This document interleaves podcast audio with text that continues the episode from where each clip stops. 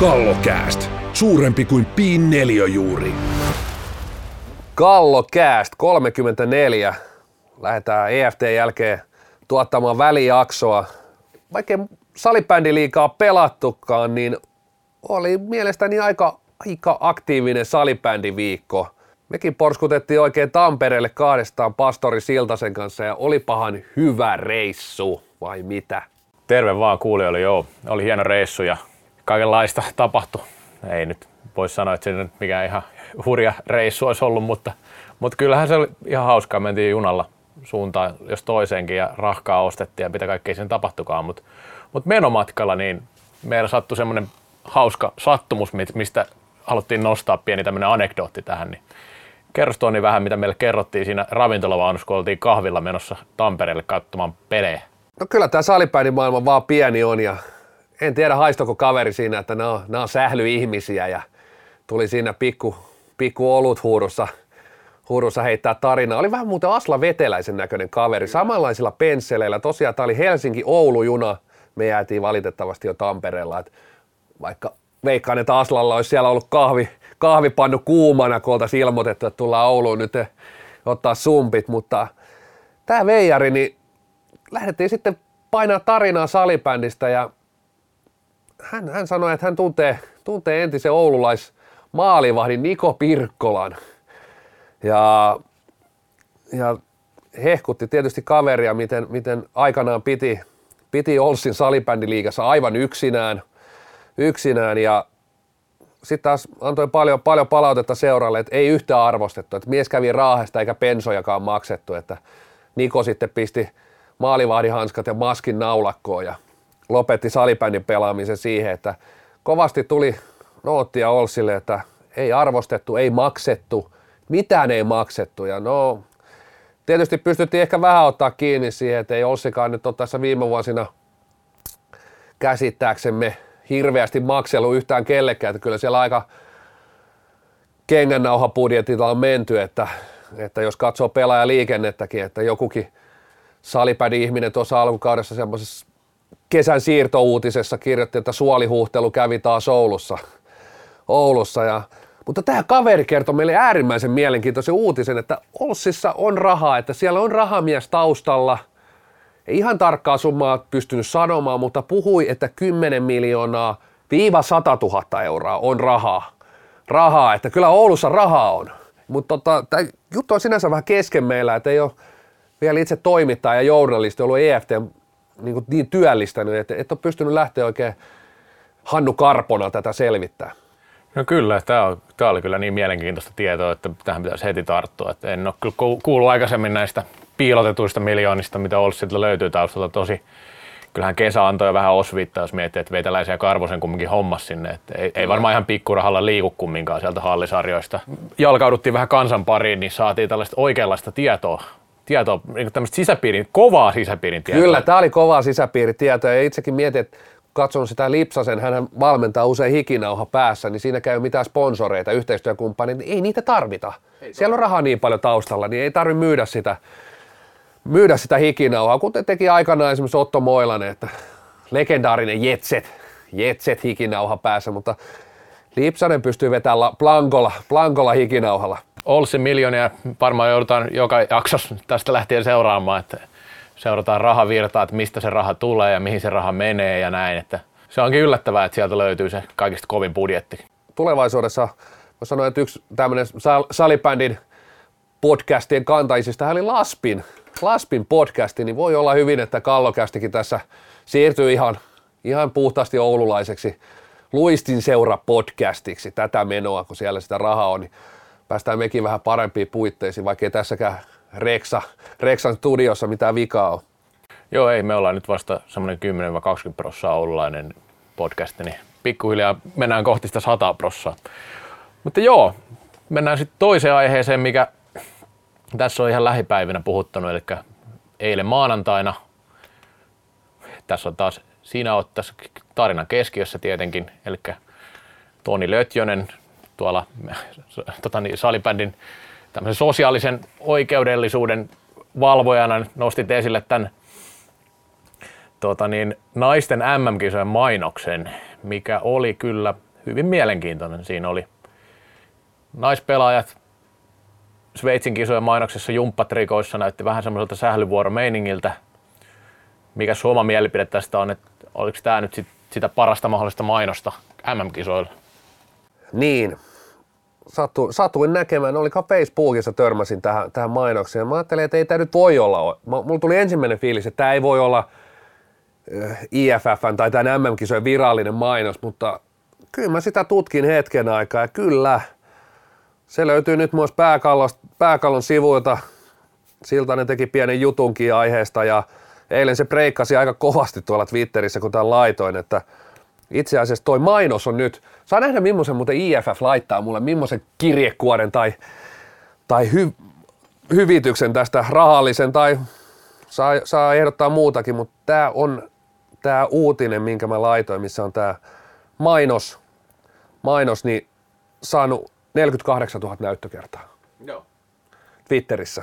Et, et, nyt on niin naisten MM-kisojen eteen meikäläinen taas tehnyt oman, oman hommani, hommani, mutta tosiaan siinä on tosiaan niin tuommoiset jooga-jumppat rikoissa ja itse asiassa eilen kuulin sit vähän, vähän sivuteita, että, että tätä oli kyllä arvosteltu Sveitsissäkin jo. Okay. Ja heti, koska tämä itse asiassa tämä mainos, tästä otan kyllä itselleni pitkän miinuksen, tämä on ehkä niin viikon nega jo tässä vaiheessa.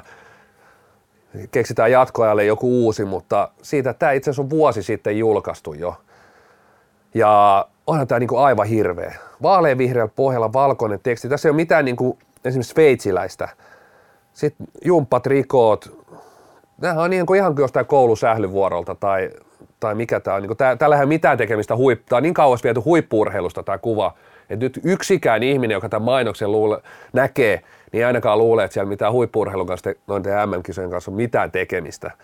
Ja en mä nyt ihan yksin tämän mielipiteen kanssa ole, että kyllä tämä on kerännyt aika monta, yli 30 kommenttia Twitterissä ja retweettejä, tykkäyksiä, että et, kyllä toi oli niin kuin aivan hirveä. Mä laitoin muutamille visuaaliselle ihmiselle, että katsokaa nyt mitä, mitä roskaa tuolta on tuotettu ja oli toi kamala.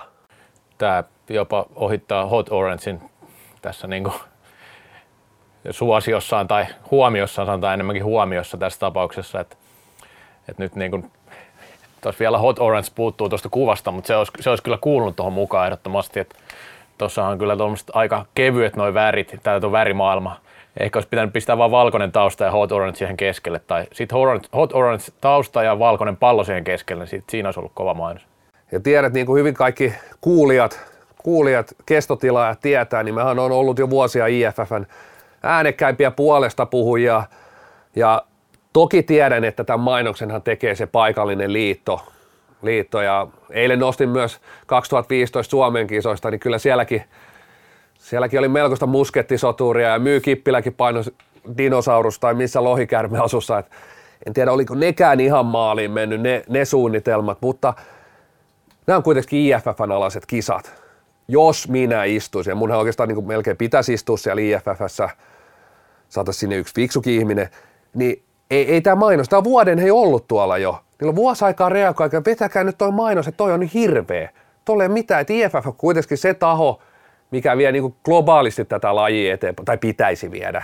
Pitäisi huolehtia siitä ilmeestä, että hei, nämä on MM-kisat, tämä on, tämä on niin huippuurheilu, tämä, nämä salipädi MM-kisat, että et kaiken pitää näyttää siltä. Eihän se, että pitäisi nyt jonkun niin sanoa sieltä, että ei me hyväksytä, että tehkää uusi mainos tai sitten aletaan vaihtaa kisapaikkaa, että kyllä tuosta löytyy halli naapurimaastakin, että, että viedään kisat sitten sinne, jos ette nyt yhtään niin kuin mainosta saa niin kuin sen näköiseksi, että se kehtaa ulos laittaa. Että kyllä tässä niin kuin IFF taas, saa, taas kerran saa katsoa niin kuin peilinsä. Että, et, et, pitää vetää standardeja, pitää olla se, se, heillä on kuitenkin, heidän pitäisi olla siellä liittojen yläpuolella. Hei, hei toki sitä ole tällä hetkellä ja tuskin tulee tällä menolla ikinä olekaan. Joo, kyllä tämä Intersport-mainen trikoomainos, niin ei kyllä, ei kyllä tule tosiaan MM-kisat mieleen. Mielestäni oli hyvä nosto, vaikka myöhässä olikin, että ei, ei, ei, niin kuin, ei tällä tavalla missään tapauksessa. Iso miinus tästä, tästä jo heti ennakkoon. Et jos salibändistä muutenkin tulee semmoinen harrastelaji ja puuhastelufiilis joillekin ulkopuolisille, niin tämä nyt ei ainakaan auta siinä asiassa. Joo, joutuu kyllä ottaa tästä vähän itsekin kättä pystyä. Todella, tosiaan vuoden myöhässä olen – Mä oon keskittynyt kaikkeen epäolennaiseen, kuten peliaikaan ja pelaajamääriin ja siihen, että ei pallo näy ja muuhun, muuhun turhaan, mutta tämä on mennyt multa ohi, että siinä mielessä kättä pystyy. No sitten toinen kuuma keskusteluaihe, tämä oli viime viikolta, mutta osuu kyllä hyvin tähän ajanjaksoon, mistä puhutaan, eli viimeaikaisia tapahtumia. MM-kisojen, Suomen kotikisojen 2020 pääsyliput, niiden hinnat, tai tämmöiset niin varhaiset early bird-lippujen hinnat julkaistiin, ja siitähän nousi kohua, että nämä ovat nyt liian kalliita. No, kun katselit noita hintoja, niin onko ne liian kalliit? No, tätä voi lähteä tietysti aika monelta kulmalta, kulmalta kääntelee ja vääntelee ja siinä mielessä, kun jos kuluttaja, kuluttaja X, hänen mielestään semmoinen niin kuin 70 per, tai 70, tai on se sitten 100 tai 150, jos ajatellaan, että hän tuo siihen perhettä mukana, vaikka se lippu olisi 70 nyt, niin tuot siihen niin kuin nelihenkisen perheen, niin se on 280. Jos tuut muualta, matkat, mahdollisesti majoitukset, ruuat, niin kyllä siihen niin kuin hintalappu tulee ja kyllä mä ymmärrän, että jollain ei ole sitä, sitä rahaa laittaa. Et, et, et, et niin, se, niin se vaan on, että kyllä se jollekin on varmasti liian kallis. Mutta sitten tietysti jos tätä lähtee vähän niin kuin pintaa raapia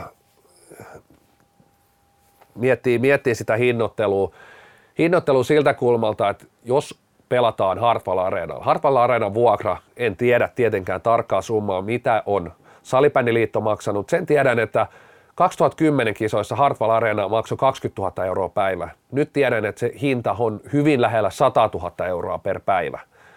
Ja ottakaa mikä tapahtuma vaan Hartwall Arenalla. On se sitten äh, hyvän, hyvän artistin, esimerkiksi Juha Tapion tuossa joulukuussa keikka, keikka, se on 6-70, niin halvimmat liput.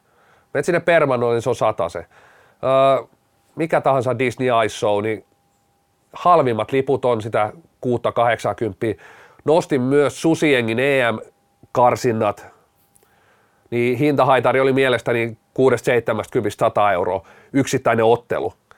Ja tässähän puhuttiin myös lippupaketeista, että yksittäinen otteluhan on niin kuin halvempi. Mm. Et siinä oli muun muassa tätä uh, follow-tiimi ja sitten on tämä koko viikonloppu, eli siinähän näet neljä ottelua. Neljä ottelua, niin itse, itse sitten kun lasketaan sillä tavalla per ottelu, niin hintahan tippuu jo merkittävästi, sen voi jakaa neljällä. Niin, kyllä ehkä tässä niin kuin alkukommenteissa itselläkin meni vähän ohi se, että, että minkä hinta siinä oikeasti on, onkaan sit kun siellä nostettiin näitä vähän ääriesimerkkejä toisaalta sit sieltä yläpäästä, että, että jos nyt ajatellaan, että 70 saa kumminkin neljä peliä, niin sehän nyt ei ole enää hirveän kallis sitten, että puhutaan 17,50 noin per peli. Ja se on mun mielestä ihan ok hinta kyllä, kun puhutaan MM-kisoista. Sitten tietenkin nämä kalleimmat on tosi kalliita suhteessa per matsi, mutta sitten no, totta kai ne on aina kalliita, ne kalliimmat. Ja näissä on sitten puitteetkin aika erilaisia siinä vaiheessa. Mutta niin kuin, Tosiaan saa... piippuhyl- piippuhyllylle pääsee tai sinne yläosastoon pääsee seitsemällä kympillä. Kyllä. Näet kaikki neljä peliä, niin ei, ei se, se, se ei kovin kallis ole, ole, siinä mielessä, että siinä pelataan kuitenkin neljä, neljä maailman parasta ja näet niin kuin neljä hyvää ottelua. Joo, ja mitä Hanne Pirkola vastaili tuohon sitten Twitterissä, niin hän sanoi, että noin puolet on näitä alle 100, 100 euron, mitä myydään ylipäänsä halli, eli silloinkin puhutaan 25 euroa per matsi. Se ei ole mun mielestä vielä hirveän paljon myöskään, kun puhutaan MM-kisoista ja puhutaan ratkaisupeleistä.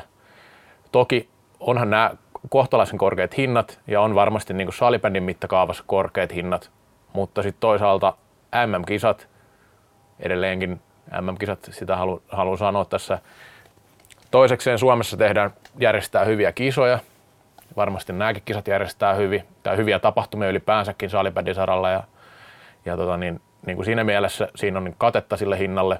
Hartwall on tietenkin kallis, niin kuin sanoit noin, että se on muutenkin kallis sit sen niin kuin vuokran lisäksi, niin siellä on aika kallista ostaa yhtään mitään, se on ihan totta. Mutta sitten taas toisaalta mihin muualle nämä olisi vietykään tässä. Et, et se on vähän nyt se, että kun ei ole vaihtoehtoja hirveästi, niin tämä on, se, tää on se, se, missä ne pitää järjestää, jos halutaan, että se on oikeasti iso tapahtuma. Joo, ja sitten loput pelithän on kaiketi aika pitkälti Helsingin jäähallissa Nordiksella.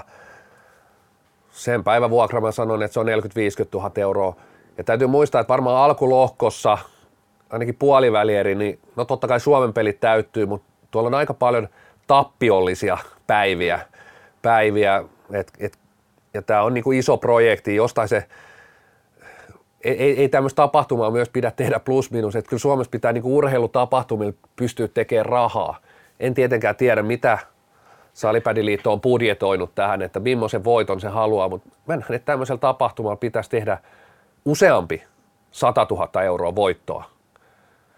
Voittoa, voittoa ja, ja no tänään, tänään oli historiallinen päivä, että salipädihan oli Hesarin, Hesarin etukannessa. En ainakaan muista itse, Reksakin tuot pudistelee päätä ja suht pitkä rupeama sullakin sählyn parissa.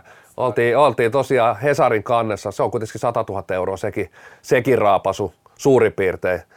Suurin piirtein, että et kyllä niin satsauksia tehdään. Siellä on ihminen, öö, Hanne Pirkola, mikä hänen nimike olikaan, on kuin tapahtuma, mä kisoin tapahtumajohtaja. Hän on tekee kuitenkin kaksi, vuoden ollut töissä, käytännössä kaksi vuotta ennen kisoja, nyt on palkattu koko aika ihmisiä, siellä on niin te- ihmisiä aika paljon töissä myös tekemässä MM-kisoja, että kulutkin on niin kuin kohtalaisen isot. Tämmöisiä nostoja tuli myös Twitterissä, verrattiin Prahaan, Riikaan, mun mielestä tosi ontuvia vertauksia, että et, ei, ei, ei, ei, voida verrata missään nimessä, siellä on kaikki hintataso halvempaa, me ei tiedetä hallivuokria, että mun mielestä niin kuin, siksi etsitään niin susienkin tähän niin vertailuksi, jossa niin lipuhinnat oli hyvin, hyvin samanlaiset, okei, ne oli EM-karsintoja, siellä ei ratkottu, ratkottu mitään mitalleja niissä peleissä vielä. vielä. Toki Koris, Koris on niin elänyt, elänyt vähän pidempään sitä susiengipuumia. Sitten otan vielä tämmöisen kulman tähän. Juttelin tuolla Vantaalla juuri tapahtumassa Pirkolan kanssa. Annoin vähän siitä palautetta, että, että ehkä tämä niin ulostulo tulo oli aika pitkälti niillä vähän kalleimmilla hintapaketeilla – et ensimmäiseksi tuli mieleen, että jaha, täällä on niinku tää, että se on 159 euroa päivä, tai tämä viikonloppu, ja itse asiassa siinä taisi olla niinku tämä Suomi, seuraa Suomea. Joo. Eli näet kaksi peliä, jolloin se tuntui aika, aika arvokkaalta. Et, et selkeästi myös ehkä siinä viestinnässä ei niinku menty ihan maaliin, maaliin tämän niinku lipun hinnoittelua ja näiden, niinku, miten nämä esitettiin, mitä maksaa. Kyllä. Et, et ehkä se oli strateginen valinta, että halutaan eka myydä näitä, näitä paketteja ja luotetaan siihen, että ne halvat liput menee joka tapauksessa, uh, mutta viestinnällisesti tultiin selkeästi nämä edellä ja se, se sitten loi ainakin semmoisen tietynlaisen mielikuvan ja päästi silläkin Hesariin. Siinä taisi olla meidän uusi Hesarin luottotoimittaja Kai Merilä, Salipäni Kai Merilä, eli Tero Hakolahan painoi siellä jo kaikkien aikojen kalleimmat salibändiliput. No niitä pitääkin olla kaikkien kaiken kalleimmat salipädiliput oikeastaan, että varmasti hienoin tapahtuma, mitä koskaan, siihen mä, siihen mä uskon. Ja sitten ollaan kuitenkin Suomessa, että ei tämä nyt ole niinku halvin maakaan. Voidaan lähteä sitten vertaa ihan muuhunkin, että mitä kaikki ylipäänsä maksaa. Met leffaan, se on 15-20 euroa nykyään helposti. Met futismatsiin, sekin jos meet ihan semmoiselle surkeille paikalle, saat saada 10-15 euroa hintaa, mutta ihan peruspaikoilla se on 20 johonkin veikkausliikamatsiin jos ajatellaan, että täällä kumminkin halvimpiin noihin peleihin pääsee, puhutaan ratkaisupeleistä parilla kympillä, mun mielestä se on kohtuuhintasta. Sitten jos mietitään hintahaitarin muutenkin ja näitä aikaisempia kisoja, niin ei nämä salibändi MM-kisat hirveän voitollisia yleensä ollut. Göteborgissa oli varmaan hintataso kohtalaisen korkea, mutta nekin kisat teki tappio ja siellä oli paikan päällä kumminkin hyvin väkeä. Tämä ei ole mikään helppo yhtälö.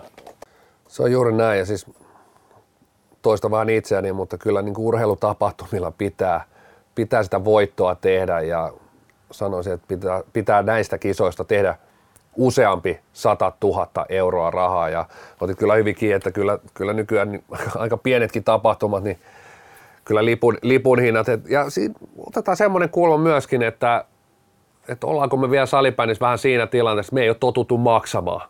Että aina löytyy se joku tutun, tutun tuttu, jonka kautta päästään ilmaiseksi otteluihin ja seuran jäsenet pääsee ilmaiseksi. Ja aina se perheenjäsenen saa pari kausikorttia ja itse asiassa mistä ei olla valmiita maksaa mitään, että tämäkin on, tämäkin on niin hyvä, hyvä, hyvä, miettiä, että ollaanko me vielä siinä, että aina, aina pitäisi päästä ilmaiseksi. Ja tämä oli vähän sellainen mun mielestäni myös superfinaalin ongelma, ongelma että yhtäkkiä ei ollutkaan niitä vapaa-lippuja tuolla pilvin pimein tarjolla. Joo, ja kyllä salibändin väen pitää arvostaa salibändiä sen verran, että olla valmiita maksaa. Että miksi ne ulkopuoliset maksaa siitä, jos, jos salibändin ihmiset ei itse, itse ole valmiita maksamaan. maksamaan. Toki niin kuin nostit, niin onhan näitä kalliita tuossa mukana, mutta kyllä siellä niin kuin halvempiakin on. Että ei se ole, ei niin kuin, en mä ainakaan näistä halvemmista, mä en, mä en näe, että ne on, ne on liian kalliita. Ja sitten jos kalliimpaa haluaa ja parempaa paikkaa, niin sitten varmaan pystyy maksamaan niistä. Se on juuri näin. Kyllä, kyllä mä uskon, että halli täyttyy. Onko siellä sitten laiväen mielestäni oikeat henkilöt katsomassa, sitä en tiedä, mutta kyllähän pelit näkee myös sitten TVstä. TVstä. Hei, avauserä taputeltu. Mennään kohti toista erää. Kallokääst. Värikäs kuin naisten MM-kisojen mainos. Toinen erä otetaan paistiksi EFT. Viikonloppuna tosiaan kolmena päivänä kolmella eri paikkakunnalla pelattiin maaotteluja top 4 maiden välillä ja sekä myös sitten alle 19-vuotiaiden otteluita. Hyvä humina oli mielestäni. Tietysti paikalla olin vaan, katsoin TVstä, Veikkaus TVstä tuon Hämeenlinnan ottelun. Siinä oli lähetyksessä mulla pieniä haasteita, vähän pätki, mutta tuli se kuitenkin jälleen kerran HC-katsojana raivasin itseni, raivosin itseni siitä, sen lähetyksen läpi, vaikka välillä kiro, kiroilu, kiroilu tyttikin. Olipa vaikea sana. Mutta sitten Tampereella oli paikan päällä ja Vantaalla ja molemmissa äärimmäisen hyvä, hyvä tunnelma katsomossa, hyvät ottelut. Jäi, jäi niin tosi positiivinen kuva EFTstä. Twitterin laitoinkin jo sunnuntaina, että no jonkin verran tuli kritiikkiä joista asioista, varsinkin noista lähetyksistä, että miksi tuli Veikkaus TVltä ja näin eteenpäin, jotain muutakin kritiikkiä varmaan, mutta jonkin verran on näissä EFT hommissa ja muissa salibändin harjoituspeleissä ja muissa pyörinyt ja mun mielestä tämä oli parhaita järjestetty, mitä tähän mennessä on ollut. Paras meininkikin oli. Väke oli ihan hyvin kolmen peliin, mä lasken, että noin 5000, se on aika paljon. Puhutaan harkkapeleistä kolmella eri paikkakunnalla, se toimi, se toimi hyvin. Ja mulla oli sama kuin sulla, että mä en siellä Hämeenlinnassa ollut, että sieltä mä en osaa sanoa niin tarkkaan, mutta siellä ilmeisesti oli aika hyvä meininki.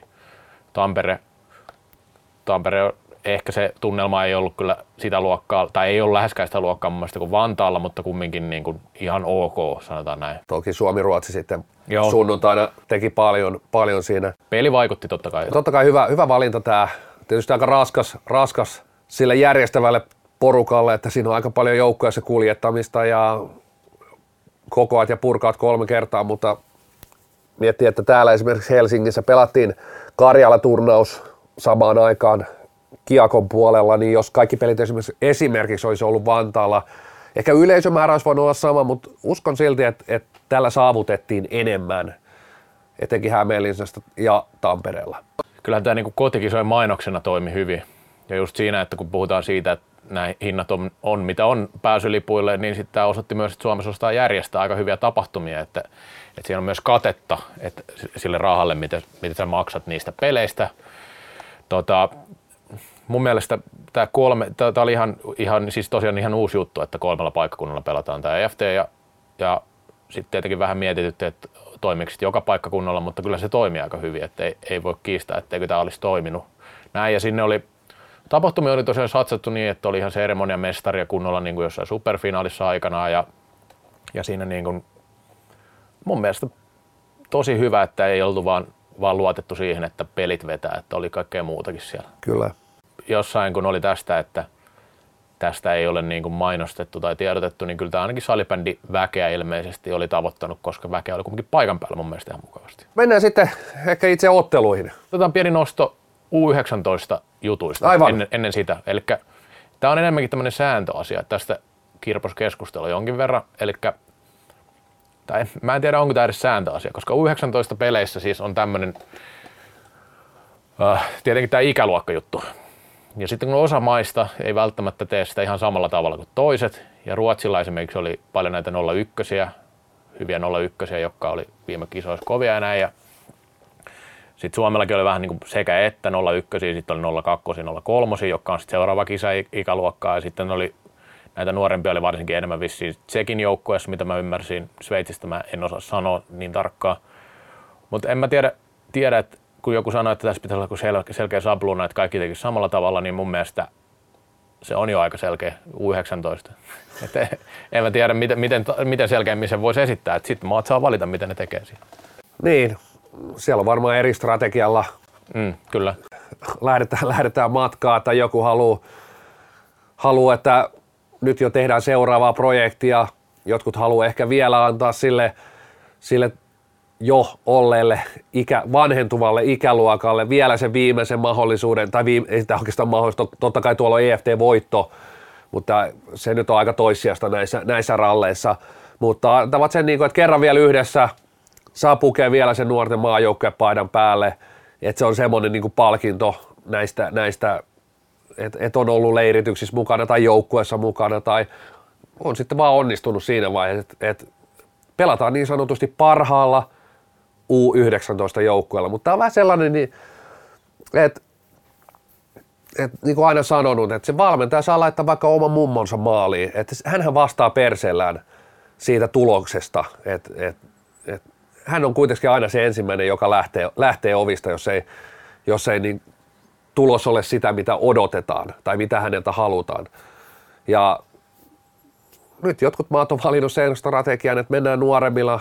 Heillä on ehkä sitten siellä tuki taustalla sieltä liitosta, että hei, nyt lähdetään tekemään tätä prosessia tai projektia kahdeksi vuodeksi eteenpäin ja, ja tästä kasvatetaan niin kuin mestaruussukupolvi. Sukupolvi. Tämä on ihan samanlaista oikeastaan seurajoukkueessa, että joku kun nuorentaa joukkuetta, niin ethän sä voi mennä sinne sanoa, että hei, hei, että tota, pitää pitäisi vähän vahvistaa tätä joukkoa tähän vanhemmilla pelaajilla, jotta pärjäisitte liigassa. Et, niin kuin sanoit, sääntö on aika selkeä. Joo, ja tässä on just niin kuin sanoit, että sama asia kuin tuossa niin lippujen hinnoissa, että liittohan sitten vastaa, sit, että, että jos jengi ei tukkaan peleihin, niin nehän siitä kärsii.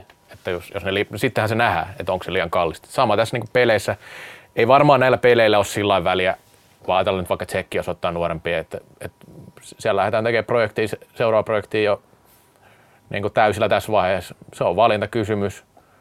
Mä en tiedä, miksi sitä pitäisi rajoittaa, että pitäisikö olla tietyn ikäisiä sitten tässä vaiheessa ne pelaat niin tai näin. Mun mielestä niin tämä on ihan ok näin, että pelataan, pelataan tällä tavalla. Ja Et, jos lähdetään, on sitten kumpi vaan, että lähdet liian hyvällä joukkueella tai sitten liian, liian huono. Kyllä mä niin itse silti mielen, että pitäisi lähteä parhaalla joukkueella. Mutta se olisi mun valinta. Mä lähtisin aina parhaalla joukkueella. Se antaisi tietynlaisen semmoinen standardin siihen toimintaan, että hei, et me valitsemme aina parhaan mahdollisen joukkueen.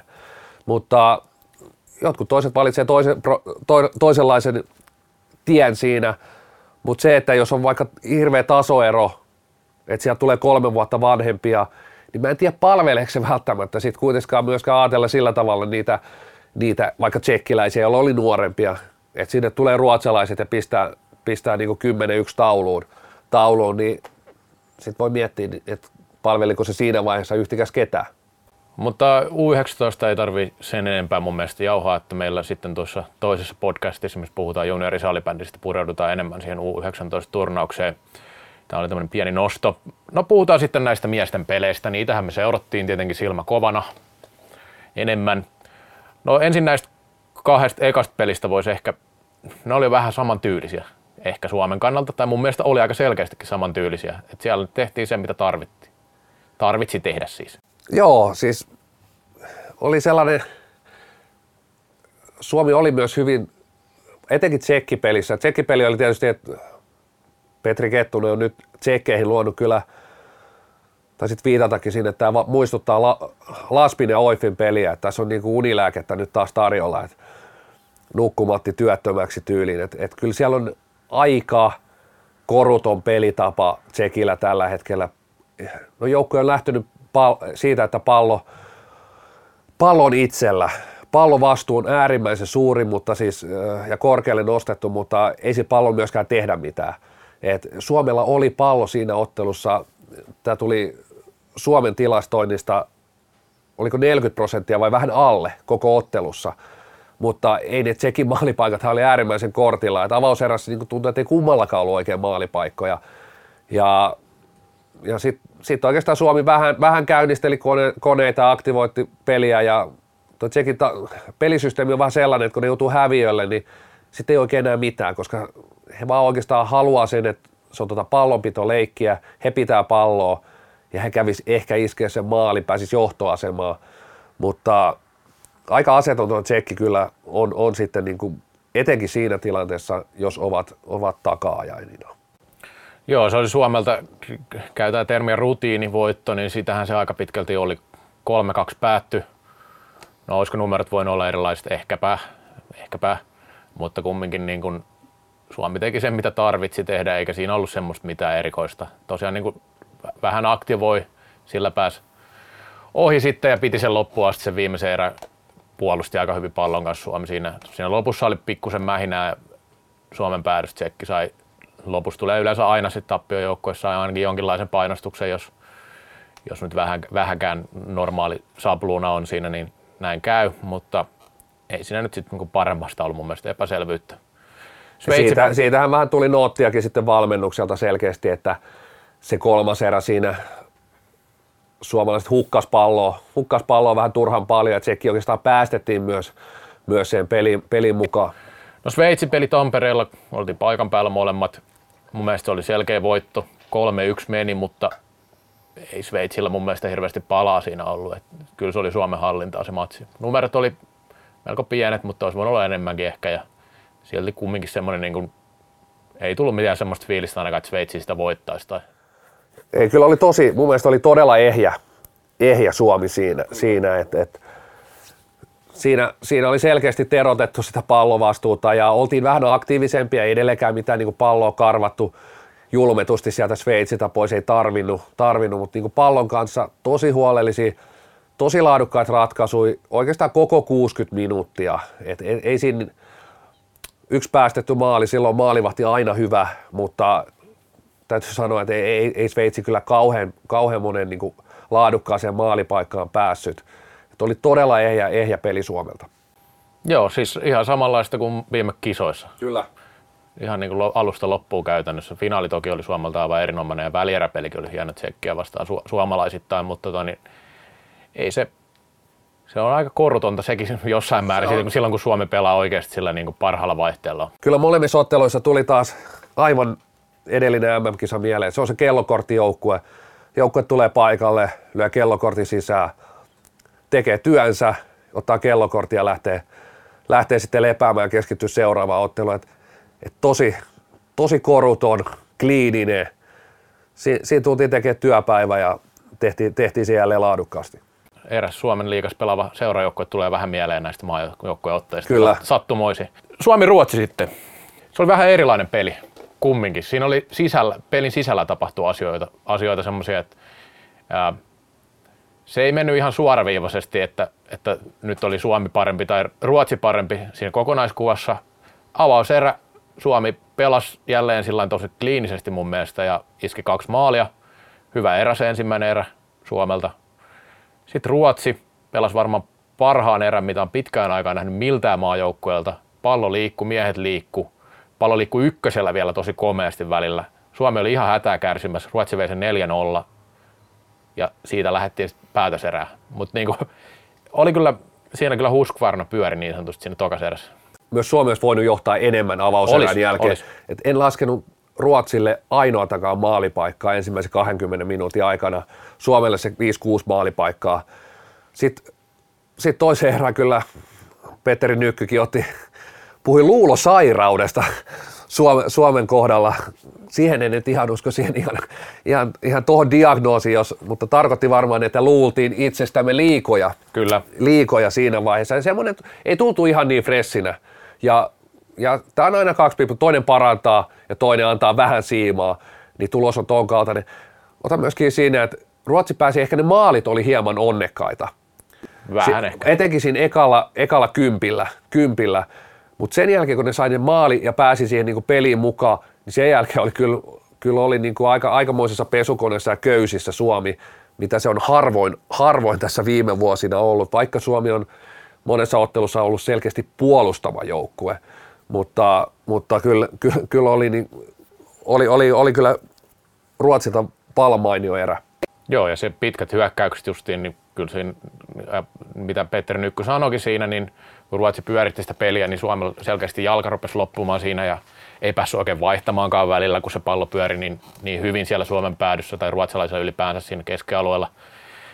Kyllä se oli, se oli sellaista Ruotsia, millä Suomi on mahdollista kaataa, mutta, mutta se ei sitten taas, kun mennään siihen kolmanteen erään, niin se ei jatkunut sellaisena se peli. No Suomi otti sitten kuitenkin, kun tämä on, niin kuin sanottu, aina, aina siellä on kaksi joukkuetta ja yleensä se kumpi vie, niin tekee asioita hyvin ja sitten kumpaa viedään, niin siinä tuntuu, että asiat tehdään huonosti ja myös siinä toisessa erässä myös Suomi oli, vaikka Ruotsi oli hyvä, niin Suomi oli itse aika osallisena siinä, että erittäin epätyypillisesti Suomi hukkas helposti palloa. Tehtiin nopeita hyökkäyksiä, ei pelattu hirveästi pitkiä hyökkäyksiä, vaan lähdettiin aina nopea, haettiin nopea ratkaisu, vähän sellainen niin kuin hätäinen ratkaisu.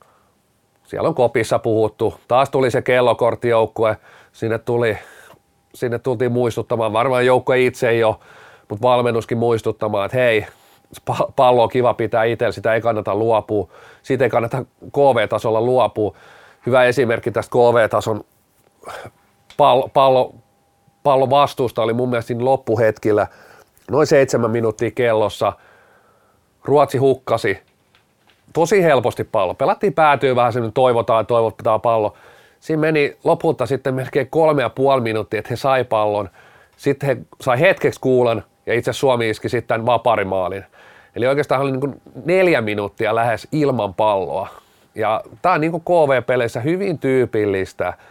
Et, ja nyt ollaan EFTs, mennään MM-kisoihin, niin sitä palloa ei, ei, ei anneta niin helpolla. Et se turha menetys on niin kuin äärimmäisen, äärimmäisen raskas joukkueelle, että saatat joutua puolustamaan useamman minuutin ja sen, että tietysti jos ei sulla palloa, niin on aika vaikea tehdä maaliin myöskin. Että siinä saattaa mennä viisi minuuttia siihen, että pääset seuraavan kerran kokeilemaan itse. Ja Suomihan siinä kolmannes eräs pääsi vähän sokeraamaan pari kertaa siinä. Ensimmäinen tietenkin tuli heti siihen alkuun, en tiedä oliko se kuinka suunniteltua, mutta siitä Sami Juhansson räpsäsi heti, heti pari sekunnin pelin jälkeen maali. Sitten oli Joona Rantala, ihan hieno yksilösuoritus, ehkä vähän help, helpohkon näköinenkin oli maali, mutta toki semmoinen matala ja kierteinen pallo ei se ole helppo veskarille, niin kuin varmaan tiedät. Mutta etukulma, vähän, etukulma. Vähän, kaukaa, vähän kaukaa ja etukulma. Ja täytyy ottaa se kiinni, että tosiaan jos otin, että Ruotsi pääsi vähän helposti siinä toisessa erässä pelin mukaan. Mielestäni siinä, siinä vaiheessa ei vielä tapahtunut niitä hyviä asioita, kun he pääsivät peliin mukaan. Ihan sama pitää nostaa Suomesta. Et ne oli vähän sellaisia yksittäisiä tilanteita, helpohkot maalit, tämmöiset yksilösuoritukset hyvät. Et, et siinä vaiheessa ei oikeastaan Suomen peli vielä muuttunut, mutta sitten oltiinkin tasoissa, taas se itseluottamus vähän niin kuin nousi, nousi ja yhtäkkiä siellä oli ihan eri joukkoja kentällä. Kyllä. Ja sitten voittomaalistahan vastasi Lauri Stenfors. Ei sinänsä välttämättä tarvitsisi nostaa erikseen ketään pelaaja, mutta oli sinänsä ihan mielenkiintoista, että hänelle tuli aika monta sellaista paikkaa, mistä suuti pallosta ohi Kyllä. vielä niin kuin, ja hyvissä paikoissa. Ja sitten sai kumminkin sen maali, niin sehän oli hänen pelilleen aika hieno, hieno tarinan päätös, koska siinä ykköskentällä oli paljon hyviä aiheita ja Niko Salohan pelasi erinomaisesti. Oli Suomen tehokkain pelaaja kolmella pisteellä, mutta tota, niin, äh, ei sitten niin kuin kumminkaan ei pystyneet ihan niin paljon iskemään niistä paikoista, mitä oli, että siellä oli ihan hyviä, hyviä paikkoja ennen sitäkin. Mutta joka tapauksessa niin Suomi aika harvoin on voittanut kumminkaan näissä MM-kisojen ulkopuolispeleissä Ruotsia. Et sinänsä niin kuin ihan hieno suoritus. Oli ja tässä jotenkin aisi semmoisen ottelun tärkeyden. Tietysti on varmasti korostettu sitä, että Suomi pelaa seuraavan kerran oikeita maaotteluita lähes vuoden kuluttua – et tässä on niin todella vähän, Ruotsi kohdataan ensi syksynä vielä, kerran vai kaksi, kaksi mutta sitten on jo se kotikisat edessä. Muilla mailla to, toki Suomia lukuun ottamatta on MM-karsintoja, mutta siellä nyt ei yhtään oikeaa salibändiottelua tule näille isoille maille. Et, et, et jotenkin senkin tärkeys mun mielestä näkyy, näkyy ja molemmat joukkueet oli äärimmäisen latautuneet tähän otteluun. Et, et oli kiva nähdä, että ei ne aina ne, vaikka Suomi-paita ja Ruotsi-paita puetaan ja aina pelataan voitosta ja tätä perusdiipadaapaa, niin tää, mä kyllä aistin, että tässä oli niin kuin hyvät panokset molemmilla. Molemmat halusivat kyllä voittaa. Voittaa ja Suomi tietysti kotikaukalossa niin ehkä halusi sitä vähän enemmän. Toki se ei ollut mun mielestä ratkaisu, että, että kyllä tämä, tämä toisti sitä, miksi Suomi on, on maailman paras salibändin joukkue tällä hetkellä maajoukkueesta. Että kyllä toi, vaikka siellä oli uusia kasvoja, niin kyllä ne aika nopeasti mieltää tuon ton ympäristön. Nyky on luonut ympäristön, missä on niin kuin helppo onnistua. siellä niin todella hy, hy, pääsääntöisesti pelaajat onnistuu maajoukkueessa. Se on se kellokorttijoukkue, tullaan tekemään se duuni, siellä ollaan tosi keskittyneitä. Seurasin Ruotsin vaihtoehtoa. Nyt siellä on opittu hiukan istumaan, mutta päävalmentaja Mikael Hill jokaiseen vihellykseen reagoi. Siinä reagoidaan koko aika siellä penkin takana. Tuomarityöskentelyä, katot Suomea, ei nyky paljon siellä hoido. Siinä on se lasittunut katse sinne kenttään, kädet selän takana lähes se 60 minuuttia. Välillä käy totees jotain kuituselle supise korvaa, mutta kyllä se, se, se rauha siellä Suomen penkillä, se on niin kuin äärimmäisen hienoa. Pelillisesti näen, että suurin ero on, on siinä on, on tietynlaisessa pallovastuussa. että suomalaiset huippupelaajat tekee koko aika laadukkaita ratkaisuja kentällä. Ruotsi, tästä juttelinkin viikonlopun aikana, niin mikä on Ruotsin haaste, ja uskon, että itse asiassa siinä on merkittävänä tekijänä, jos he saa tässä vuoden aikana muutettua, niin on Perttu Kytohongala. Et ruotsalaisilla on vähän geeneissä se, että, että joka vaihtoon on pakko luoda maalipaikka. Ja se korostui tuossakin pelissä, etenkin avauserässä, myös kolmannessa erässä tietyissä vaihdoissa, että, että ei ole pallokontrollia, ei päästä oikeastaan murtaa sitä Suomen puolustusta – niin ennen kuin lähdetään vaihtoon, niin pakko lyödä se vähän toivotaan, toivotaan syöttö tai vaikea, vaikea syöttö, eli niin kuin pakonomainen tarve tehdä se maalipaikka. Ja mikä siitä on usein seurauksena, seurakenttä tulee aski, niin ne joutuu puolustaa. Lähdetään ilman palloa taas. Ja tässä Suomi on niin kuin tällä hetkellä ison, ison. Se on mun mielestä suurin yksittäinen tekijä, enkä ainoa, ketä tämän, tämän allekirjoittaa. On, on mua viisaampia valmentajia, jotka allekirjoittaa tänne. Tämä on tällä hetkellä se suurin ero Suomen ja Ruotsin välillä. Joo, ja pelistä voi sanoa senkin vielä kokonaisuudessa, että viihdyttävä pläjäys oli, oli katsojalle ja ei varmaan valmentaja niin hirveästi miellytä tietyt osat siitä pelistä, että just näitä pallon menetyksiä tuli ja niistä tuli sitten maaleja Ruotsin kannalta ja Suomen kannalta myös. Sitten se toka erä ei ollut hyvä, hyvä puolustussuunta. Semmoinen juttu, mitä sanoit tuosta Hillistä ja vaihtopenkistä, niin siinähän siinä toisen erän lopussa oli tämä tilanne, missä, missä Nils Pelt rikko, rikko tota niin Stenforsia ja sitä ennen, vähän ennen sitä, Niko Salo tööttäisi Ruotsin pelaajien vaihtoehtoja. Siitähän Ruotsin niin kuin, koko penkki reagoi tosi vahvasti, tosi kova huuto. Näki, että kentällä myös meni vähän niin kuin pasmat sekaisin siinä. Nilsberg otti siinä sen jäähyn hetken päästä. Tuli se mähinä, Emily Salin meni siihen väliin. Siinä meni mun mielestä vihellykset ihan miten sattuu, että siinä olisi voinut heittää Nilsbergille ehkä isompaakin boksia siitä polvitaklauksesta. Mun mielestä se ei kumminkaan ole, ole kuullut tähän lajiin. Ja sitten toisekseen niin sitten Salin sai kakkosen, Ilspet sai kakkosen, niin se ei mennyt ihan niin kuin nappiin mun mielestä. Mutta joka tapauksessa, sitten kun Suomi tuli kolmanteen erään, niin, niin en tiedä, tuntuu, että ehkä vähän sai siitä semmoista lisävirtaa, kun se toinen erä oli niin surkea.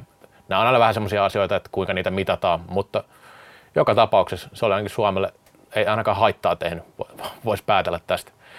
No pelaajan ostoja sitten, ketkä sun mielestä onnistuu? Mä voin nopeasti sanoa tästä, että helpot, eli Niko Jonaesson, Joona Rantala, ensimmäistä kertaa maajoukkojen mukana onnistuivat mun mielestä erinomaisesti molemmat. Joo, Joona Rantalahan tuossa jossain Veikkaus TV-ennakossa sanoi, että häntä ei kannata laskea pois MM-kisoista, koti MM-kisoista ja ehkä kuitenkin näistä uusista tulokkaista, mitä käytiin viime kästissä läpi, vai edelliskästissä, edelliskästi taisi olla, niin käytiin vähän läpi näitä, ketkä nyt on lainausmerkeissä uusia uusia, uusia uusiahan oli tosiaan vain Joona Rantala ja Niko Jonansson, joilla ei tätä ennen maaotteluita ollut. Mutta äh, Rantalasta löytyy niitä ominaisuuksia, mitä sitten on niinku aika harvalla pelaajalla. Kaikki tietää, että hänen vahvuudet on siellä viimeisellä kolmanneksella. Puolustuspeli pitää petrata, jos haluaa kotikisoihin, mutta, mutta näen, että hänellä on hyvä sauma tällä hetkellä tuossa tuossa niin murtautua jopa kisajoukkoon. Hänellä löytyy just tuollaista ratkaisukykyä, että et neljäs maalikin, niin ei siitä kovin moni lähde laukoon. Se oli vähän sellainen alivoimahyökkäys, pallo laidassa, niin lähet laukoon, lähet laukoon ja sit, nyt se oli maalis, hyvä hänen kannaltaan, mutta siis, ja mun mielestä näissä maaotteluissa niin pystyy heti sopeutumaan aika hyvin tempoon ja tekee niin kohtalaisen hyviä ratkaisuja. Jonaesson oli paljon hyvää hänenkin pelissään, Uh, mun mielestä kiva nähdä hänen semmoinen, että on niin aika hyvä rohkeus ottaa heti sitä palloa, tulla vähän niin kuin samalla tavalla kuin Steelersissa tekemään sitä peliä sinne al- ala- alakertaa. Ehkä vielä vähän sellainen, ehkä vieläkin enemmän olisin niin kuin toivonut siinä, siinä ottavan semmoista niin kuin roolia, roolia, koska hänen niin kuin vahvuudet on siinä, että hän saa paljon palloa ja hän, hän niin kuin operoi ympäri kenttää, niin nyt ehkä hieman tyyty sinne, että pelasi semmoinen niin Mika Kohosmaisesti siellä 10 metriä keskiviivasta oman kenttäpuoliskon puolella, puolella mutta mun, mun mielestä plussa, plusmerkintä sinnekin. Mites muita näistä, voisiko sanoa vähän tuoreimmista, tuoreimmista kasvoista jäi sulle mieleen? Mm, no tuoreimmista kasvoista nyt, no oikeastaan noin kaksi oli semmoista, mikä selkeästi jäi plussalle mun mielestä. Ja sen piti vielä sanoa siihen, että Rantalahan pelasi ekaa vaihtoa vasta sinne Ruotsin pelissä, kun teki maali. Kyllä. Eli se on, oli aika hyvä sisääntulo. Ja se Rantala ja Jonaissonin kohdalla eivät pelanneet kokonaisia matseja välttämättä näissä kahdessa viimeisessä. Ää, ainakaan siis Jonaissonkin tuli tuosta Sveitsin vastaan vasta tokaserässä kentällä. Ja mun mielestä siinä niin kuin hyvin onnistui. Että tuli sisään hyvin ja Ruotsiin vastaan pärjäsi fyysisessä pelissä aika hyvin. Hyvin mitä, mitä en ehkä häneltä odottanut, että pystyi kumminkin vääntämään ja tällaistakin, mitä ei, ei ole totuttu näkemään. Mutta sitten niin näistä uudemmista, tai siis no ei sanota uudemmista, sanotaan tämmöistä, jotka niin ei ole kisoissa olleet vielä tähän mennessä – ei ollut mitään super huonoja suorituksia, mutta sitten taas toisaalta niin ei nyt jäänyt sillä tavalla ehkä erityisesti mieleenkään välttämättä. Jos mietitään, että se oli Lehkosua, pelasi ihan hyvin, mutta ei tullut mitään sellaista, että varma kisapelaaja fiilistä, hänellä on loukkaantumista. Mun mielestä ihan ok. Jyrki Holopainen, ää, ei nyt, en voi sanoa, että olisi ollut mitenkään ainakaan, sanotaan näin, että ei, ei, tämän, ei ainakaan mun silmissä nostanut osakkeita MM-kisoja ajatellen, että ei ollut, ei ollut niin hyvä esitys kuin mitä olisi pitänyt olla, jos meinaa kisoihin vielä päästä. Niin, Holopaisen niin kun ne vahvuudet on, on vähän erilaisessa pelitavassa kyllä. ja kyllä tuossa vielä, vielä oli aika hakemista. Ruotsipelissä oli mun mielestä jopa aika ongelmissa. Kyllä. Itse asiassa toki yksittäinen pelaajakin elää aina siitä kentällisesti ja itse asiassa Pylsyn kenttä oli, oli Ruotsipelin toka toka erässä, niin ne oli, he olivat ehdottomasti eniten purjessa. Kyllä. Purjessa, että siitä joutuu kyllä monelle vetää miinuksen siinä.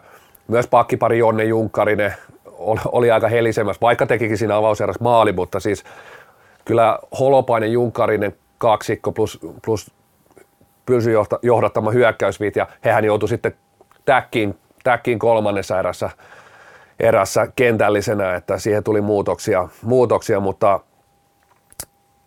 oli mielestäni, mielestäni ei ihan, ihan päässyt, ei päässyt toteuttaa oikeastaan tuolla ihan sitä sellaista, missä hän on vahvimmillaan, että aika paljon juostaan pallon kanssa ja pitkiä kuljetuksia ja päästään niin isoon tilaan haastaa, niin tuolla ei, ei, ei Holopaiselle oikeastaan tuu niitä tilanteita. Ja sitten kun ei ole ihan ne tutut kaverit siinä, niin hän ei tule sellaisia tilanteita, että hän lukee äärimmäisen hyviä tilanteita, että pääsee, pääsee laukaisupaikoille, niin tuolla ei hirveästi tullut sellaisia, että hän olisi uinut sinne takatolpille tai siipeen, mistä olisi päässyt laukoon. Sitten Joo. oli tietysti kainulaiset, heitä oli oikeastaan kolme kappaletta, toki Valtteri Kainulainen on nyt, hänhän ei kisapelaaja ollut, kuten ei myöskään muut kainulaiset, eli Rasmus ja Justus. Kaikista vähän sellainen, vähän sellainen, että siellä oli hyviä hetkiäkin, mutta sitten sit oltiin kyllä pitkään myös pimennossa – pimenossa. Vähän erilaisia, että moni, moni niin kuin nosti Rasmus Kainolaisen avausottelun Tsekki vastaan, että oli erinomainen. Ehkä hyökkäyssuunta oli, mutta näin myös, että teki aika paljon heikkoja ratkaisuja pallon kanssa. Mutta sitten taas jos ajatellaan sillä niin tykkää myös sen tyylistä, että kun mennään maajoukkueeseen ja on se näytön paikka, niin sitten niin näytetään sillä vähän niin kuin satalasissa, että et, et mennään ja tehdään omilla vahvuuksilla. Hän on sen tyyppinen pelaaja, että hän on niin viihdyttäjä ja hän miettii ensisijaisesti sitä, että, niin kuin, että, että, että ollaan niin rohkeita koko, koko ajan ja se ei kuitenkaan, vaikka se tuotti niin hyökkäyssuuntaan tulosta, niin sitten puolustussuuntaan, niin kyllä siellä oli aikamoisia ongelmia, paljon tehtiin väärin valintoja pallon kanssa ja ilman palloa.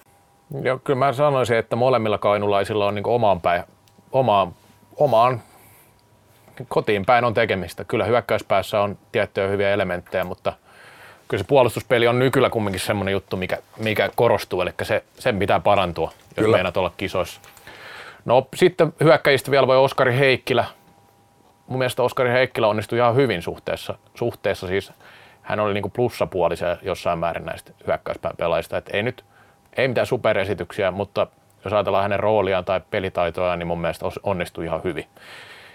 Tota, sitten ehkä näistä niin kuin vanhemman kategorian pelaajista tunnetumpia, tai siis enemmän maajoukkueessa mukana olleita pelaajia, niin vähän jäi ainakin Ervi kaksikko Jani Kukkola ja Lauri Kapasen esityksestä pieni kysymysmerkki. Ei mun mielestä ei ehkä kulkenut niin hyvin kuin voisi odottaa.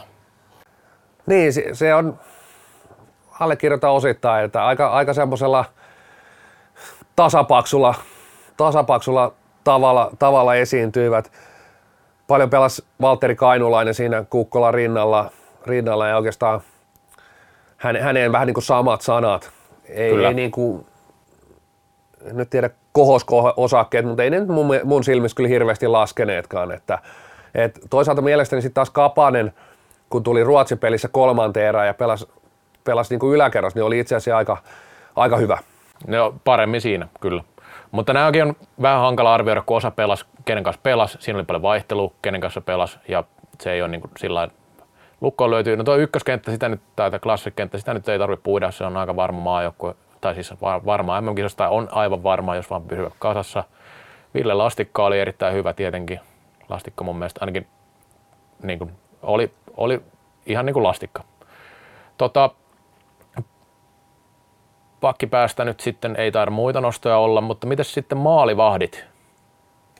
Sielläkin oli kaksi tällaista maalivahtia, jotka ei kisoissa ollut. Kaksi maalivahtia, joita ei valittu EFT-joukkueeseen alun perin. Molemmathan vaihtuvat tässä matkan varrella – molemmilta erittäin hyvät otteet, otteet että uh, kyllä se Suomen puolustus myös auttaa, mutta kyllä siellä niin kuin, mä, mä näen tuossa myös sen ilmapiirin, minkä Nykky on pystynyt luomaan maajoukkueeseen, noikin kaverit, niin tulee tuosta vielä valinnan ulkopuolelta ja molemmat onnistuu äärimmäisen hyvin. Mielestäni Kaltiainenkin kokosi itse, se oli vaikea ottelu se Ruotsi-ottelu.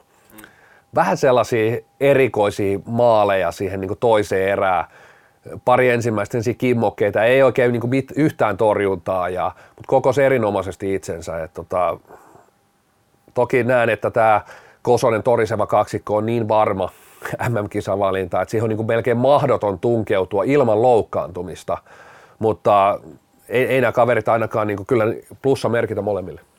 No, nykyistä vielä, oliko Nykyn puheessa, luitko haastattelua? Luin, kyllä. Tota, mitä sieltä nousi esille?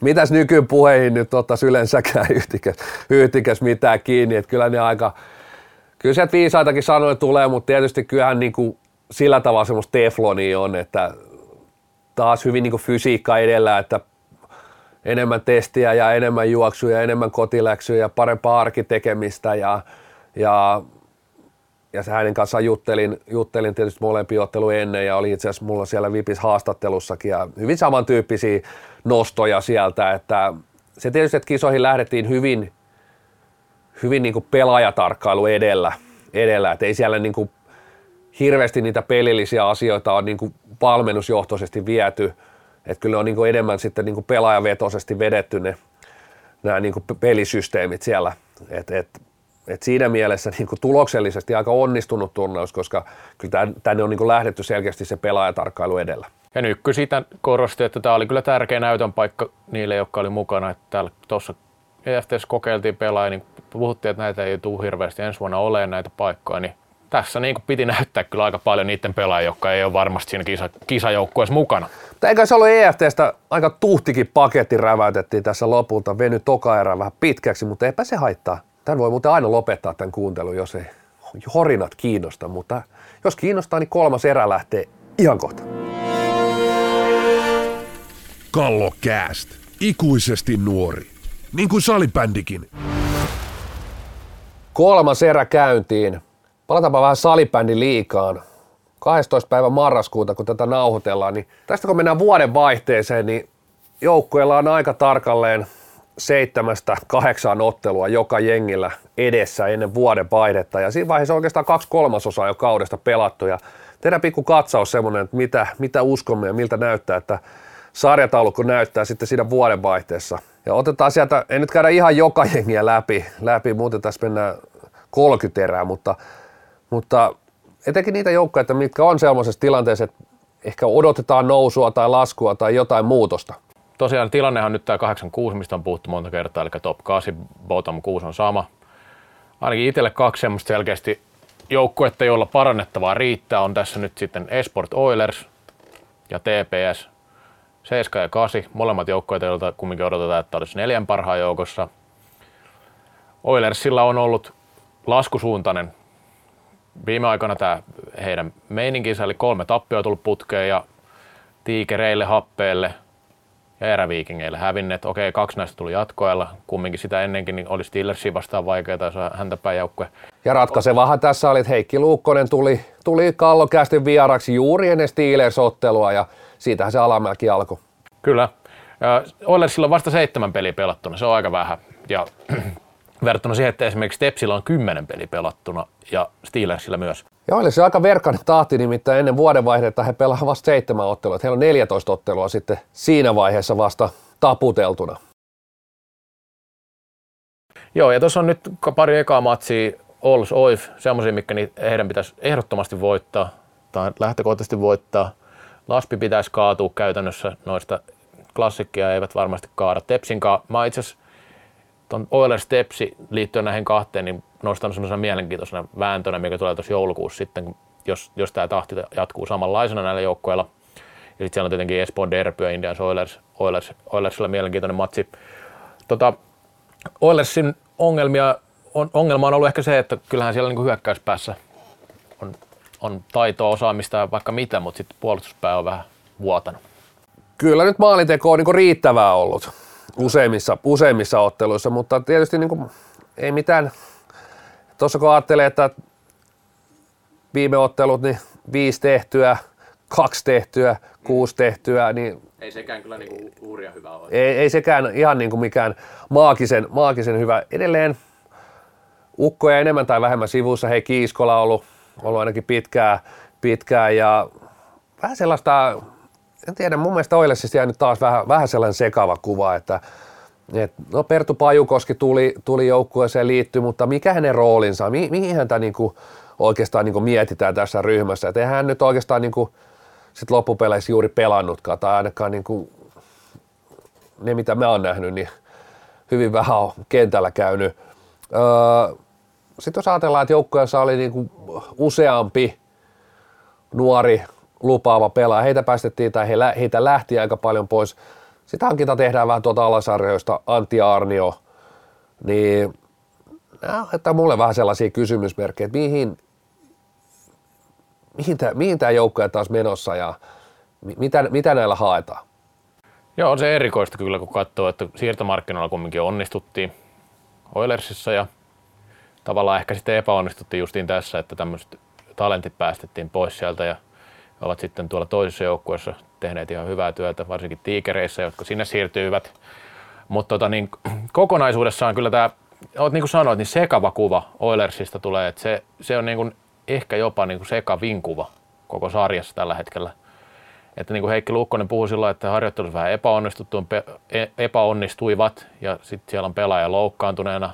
Kumminkin tuommoista ihan kärkikason tason osaajaa löytyy ainakin kentällisen verran vähän enemmänkin. Ei ole enää ihan kokematon voi joukkue, toki nuorehko, mutta siis siellä on, siellä on aika paljon kokeneita liikajyriä jo iästään huolimatta. Ja vaikka siellä on näitä nuoria, niin sit hekin on tottuneet kantaa nuorten maajoukkueessa, entisissä joukkueissa niin kuin iso viittaa, iso vastuuta, Markkolat, Kainulaiset, Veikkolat, niin mun mielestä siellä niin kuin sellaisia, että, että vastuunkantajia on, mutta sitten taas semmoista ihan johtavaa pelaajaa, niin ei vaan löydy. Enkä mä usko, että Pertu Pajukoskikaan välttämättä pystyy ainakaan tuolta penkiltä nousee sellaiseksi. Joo, en, en tiedä mikä, mikä kaikki siellä mättää, mutta sarjataulukon ja viimeisten otteidenkin perusteella voi sanoa, että ei ainakaan ole mennyt ihan niin kuin ajateltu varmasti tämä kausi. Että saa nähdä, minkälainen Oilers tulee nyt tauon jälkeen sitten kehi, kehi mutta tuo Oulun peli ainakin nyt näyttää sitten varmaan, että, että miten, miten, miten tästä jatketaan eteenpäin. Kainulaiset tietenkin voi nostaa tuolta tämmöisinä selkeästi onnistuneena pelaajana. Mutta tota, niin Oilersin ihan selkeästi pitää parantaa mun mielestä, jos meinaavat ainakin mitalleista pelata tällä kaudella. Totta kai se on mahdollista ja kyllähän tuossa joukkueessa potentiaali on, mutta, mutta asioita pitää tapahtua vähän eri tavalla. No sitten Tepsi. Tepsi edelleenkin tosi erikoisesti ei ole onnistunut yhtäkään top 8 joukkuetta voittamaan. Että voitot on tullut tuolta häntä päästä. Ne on ollut sitten vähän selkeämpi voittoa useampi Useampi näistä, itse asiassa nämä kaikki voitot on ollut aika selkeitä. Kuitenkin yllättävän vähän on pisteitä 10 peli pelattuna, 13 pistettä, kumminkin viime kevään finalisti. Janne Kainulainen ajaa sinne vähän uudenlaista pelitapaa, se on varmasti ihan järkevää eikä siinä mitään, mutta, mutta toistaiseksi on ollut kyllä vähän haasteellista.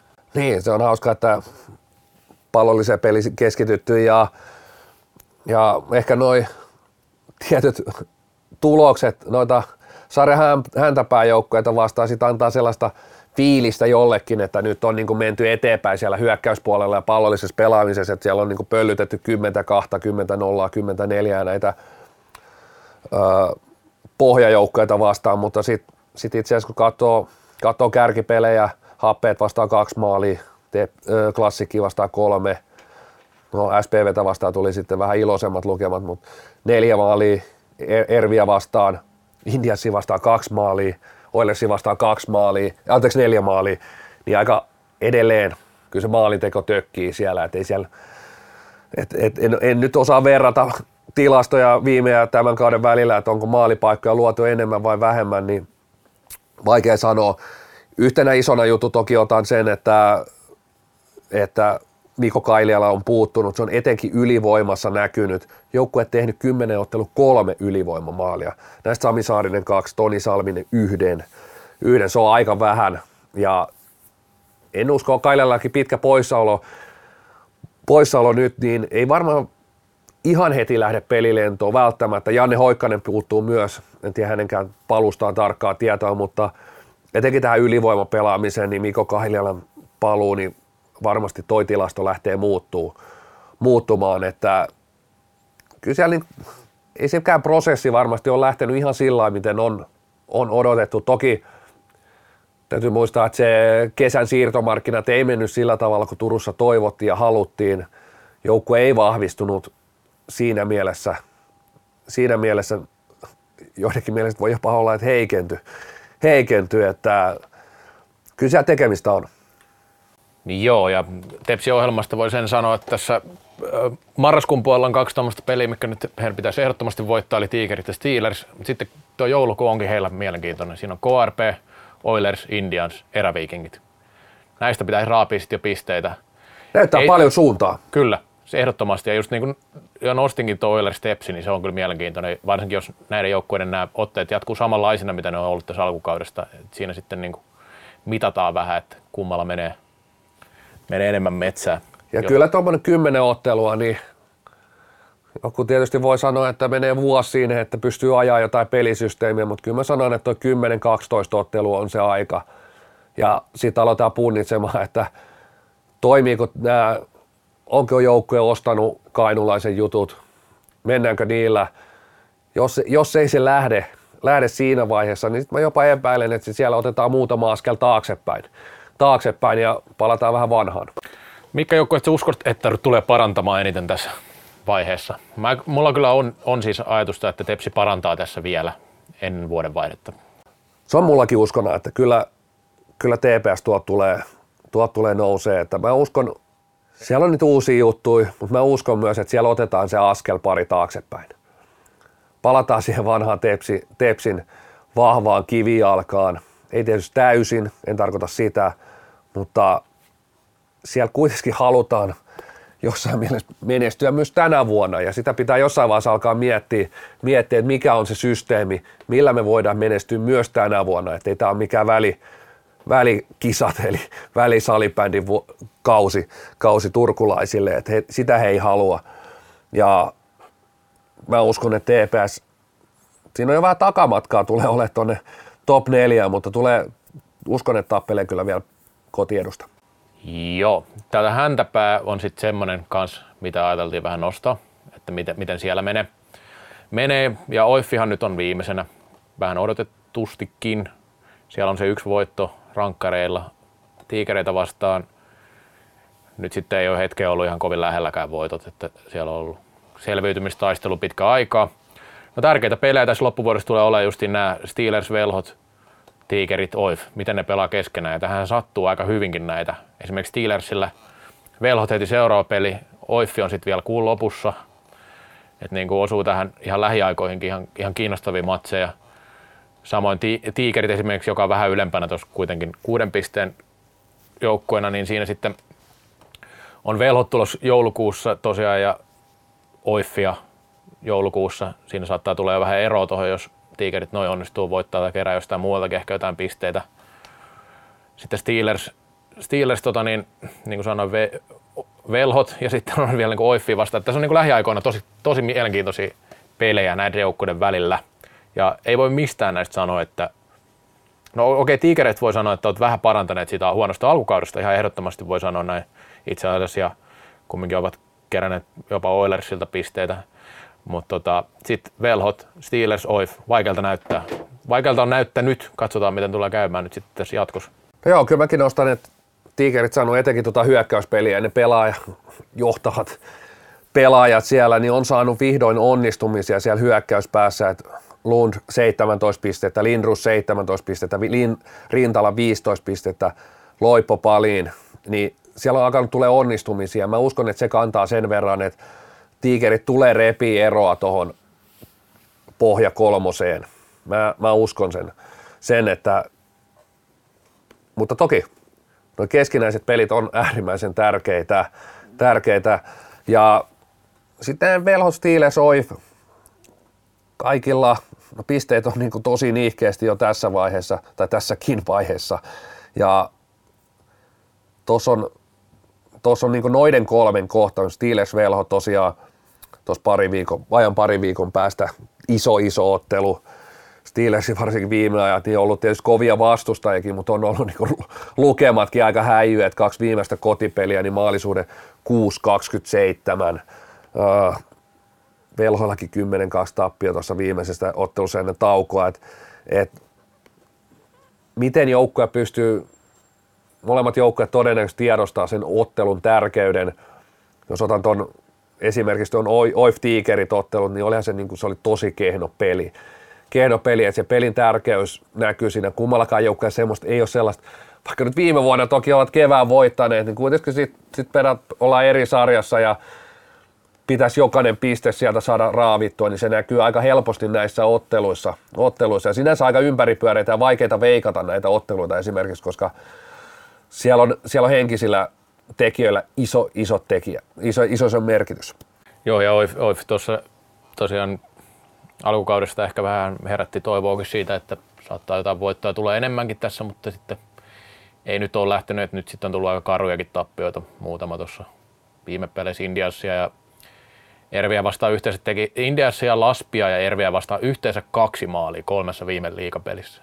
Omis kumminkin kolisi melkein 20 kertaa. Se ei ole paljon, mutta tuo maalimäärä, se on tosi vähän. Se on todella vähäinen määrä ja, ja mielenkiintoista nähdä tosiaan, etenkin OIF, miten toi pensa riittää. Et ennen kautta jo heitin sen, että nämä tulee olemaan pimeitä kuukausia, etenkin noille joukkueille.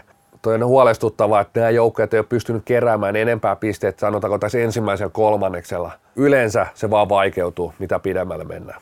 Jos mennään yksilöpuolelle, onko sellaisia pelaajia, mitä sulla on tullut mieleen, joilla voisi odottaa vähän parempaa panosta vielä tässä vaiheessa kautta? Nyt ei välttämättä tarvitse mennä näihin joukkueisiin justiin, mutta, mutta kyllähän sieltä niistä joukkueista niitä pelaajia löytyy.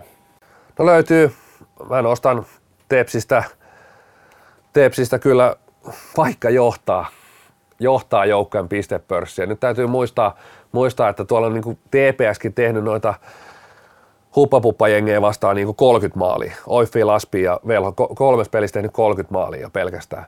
Mutta isoissa peleissä, tärkeissä hetkillä, niin Mikko Hautaniemi ei ole vielä oma itsensä ollut. Se on yksi syy, miksi hän noussut nyt maajoukkojen, EFT-joukkojen sekä mukaan ei ole ollut, jotenkin siinä ei vielä sitä nälkää, nälkää ole, mitä mies oli koko viime kausi, millaista lentoa se oli. On ollut mulle pettymys, pettymys toistaiseksi. Myös ylivoima, ylivoimalla nolla maalia, nolla maalia hänellä, niin kuitenkin pelaa käytännössä kaikki YV, niin olisi, olisi ollut niin kuin mahdollisuus sielläkin, sielläkin saada onnistumisia. Et se on ehkä, ehkä suurin, suurin semmoinen tekijä myös siinä niin TPS, koska Kaila on ollut pois. Hautaniemi ei ollut oma itsensä. Siellähän nyt kenttiäkin vähän haettu. haettu. Pitkään uskottiin siihen sama, samaan sapluunaan, mutta sekin on tietynlainen merkki, että nyt kenttiä on vähän uudistettu ja lähty hakemaan vähän, vähän uusia juttuja. Et siinä niin kuin, mulla tuli jo monessa ottelussa mieleen, että Olli Kinnunen, Mikko Hautaniemi, niin siitä se, se ei tällä hetkellä toimi ja nyt tähän Hautamieniemi on pelannut viime ottelut tuossa ykköskentässä Hirvisuon ja Eero Jalon kanssa. No mä itse nostaisin just tästä Oilersista näitä pelaajia, jotka Täällä on useampikin pelaajalta voisi mun mielestä odottaa aika paljon enemmän, mitä siellä on, vielä on tapahtunut tällä hetkellä. Aika hyökkäysorientoituneita pelaajia, niin kuin Markus Markkola. Okei, yhdeksän pistettä ei ole mikään huono suoritus, mutta sitten peliesitykset ei ollut ehkä ihan sitä, mitä, mitä voisi odottaa hänen tyyppiseltä pelaajilta.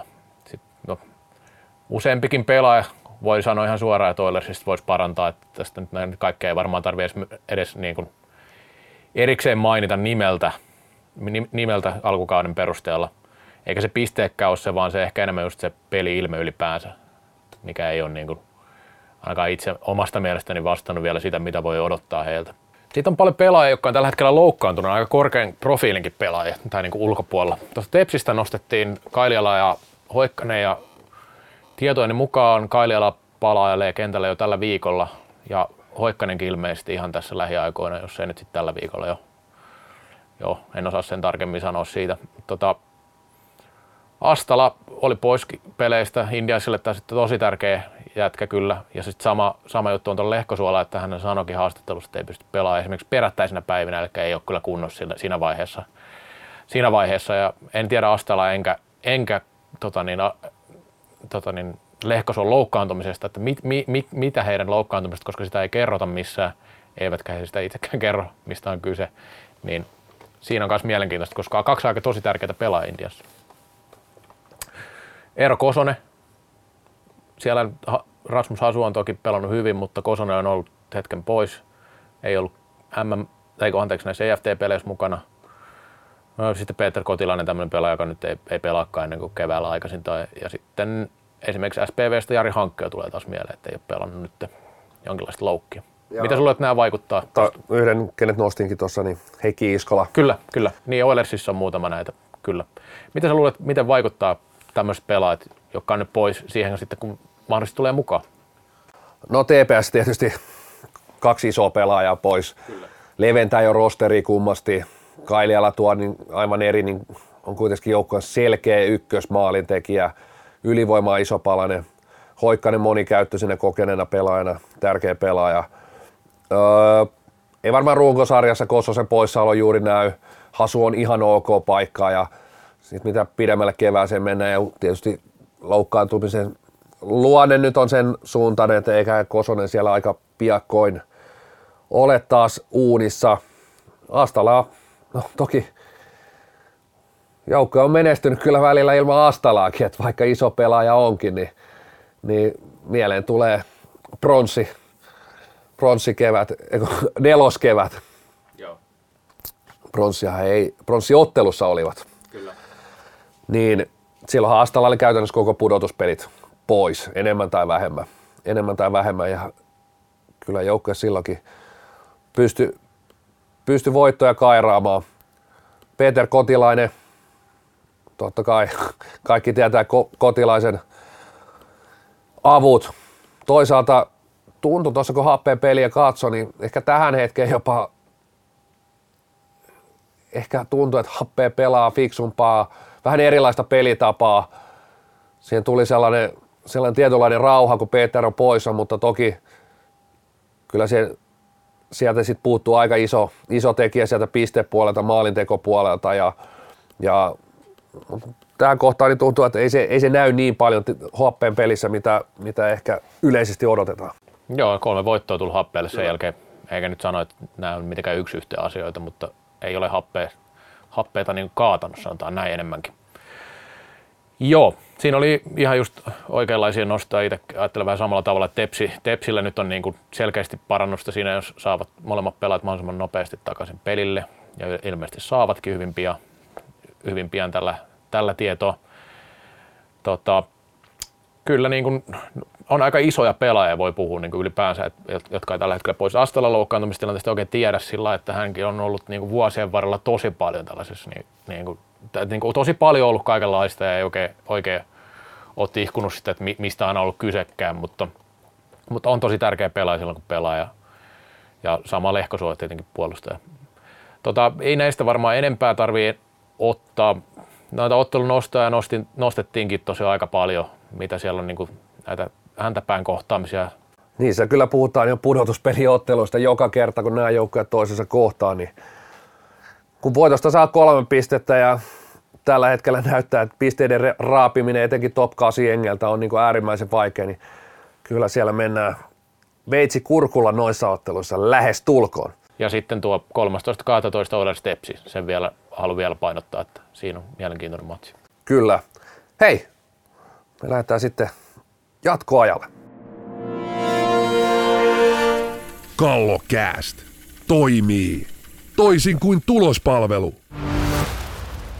Jatkoaika käyntiin ja mikä se mahtavampaa. Päästä esittelee uusi, voisiko sanoa tänne ohjelmanumero, brändityöryhmä. Tähän voisi joku brändimerkki lähteä muuten yhteistyökumppaniksi, Santremi tai jotain. Ja meillähän on brändityöryhmässä sitten uusi jäsen, minun ja pastorin lisäksi ilmaveivin isä Reot Reksa Tiainen. Tervetuloa. Jihaa, kiitos. Salibrändi on aika hyvä brändi muuten. Se on muuten totta. Milloin salibrändi, milloin tämä ohjelma oikein tuli ja oliko se Yleksiltä? Se oli jo Yle X. 2002 Jantta veti vuoden ja mä vedin siitä kolme vuotta sen jälkeen perä, peräkanaa sitten. Miettikää, salibändi on ollut puolen tunnin ohjelma Yleltä joka viikko. Joka sunnuntai liidasin siitä Pietarikadu Oilersin käyntiin sitten sen jälkeen tuli. Alaspäin on tultu, jos ei sitten kohta meitä kysellä tuonne johonkin isoille radiokanaville, mikä tietysti on hyvinkin todennäköistä, mutta brändityöryhmä, mä lähdetään tätä salibrändin brändiä viemään eteenpäin. Tämä on vähän niin kuin tämmöinen varjoryhmä tuolle liikan, salibändin liikan brändityöryhmälle, mutta sinänsä harvinainen varjoryhmä, että sä oot ne molemmissa ryhmissä mukana, että se ei ihan yleensä kuulu siihen varjotyöryhmän ajatukseen. Kovat jätkät on soluttautunut moneen paikkaan. Niin juuri, niin juuri. Tota, nyt kun Reksa on mukana tässä, niin tähän sopii aivan erinomaisesti tämä meidän idea tähän tulevaan niin kuin, lajin nostatukseen, eli ihan näin niin kuin yksioikoisesti voidaan sanoa, että ilmaveivaamisen kunnian palautus. Olisiko se sitten, että siitä saisit kaksi maalia? Ehdottomasti. Painat ilmaveivillä häkkiin. Mitä Reiksa sanoo? Kyllä, ja pizzaa limun matsin jälkeen. Mutta onhan se, jos mietitte, tuot tulee videoita sieltä täältä, että joku tehnyt ilmaveivi, niin kansainvälisesti niitä katellaan, täällä katsotaan tsekkipätkiä ja muualla Suomen pätkiä. Et Kyllä. Kyllä, kyllähän siinä niin näkyvyyttä tulee aina, vaikka se kuinka monen virveli tai muu hässäkkä on. Ja kukaan ei muka sitä arvosta, vähän kukaan ei lue seiskapäivän lehteekään, mutta tota.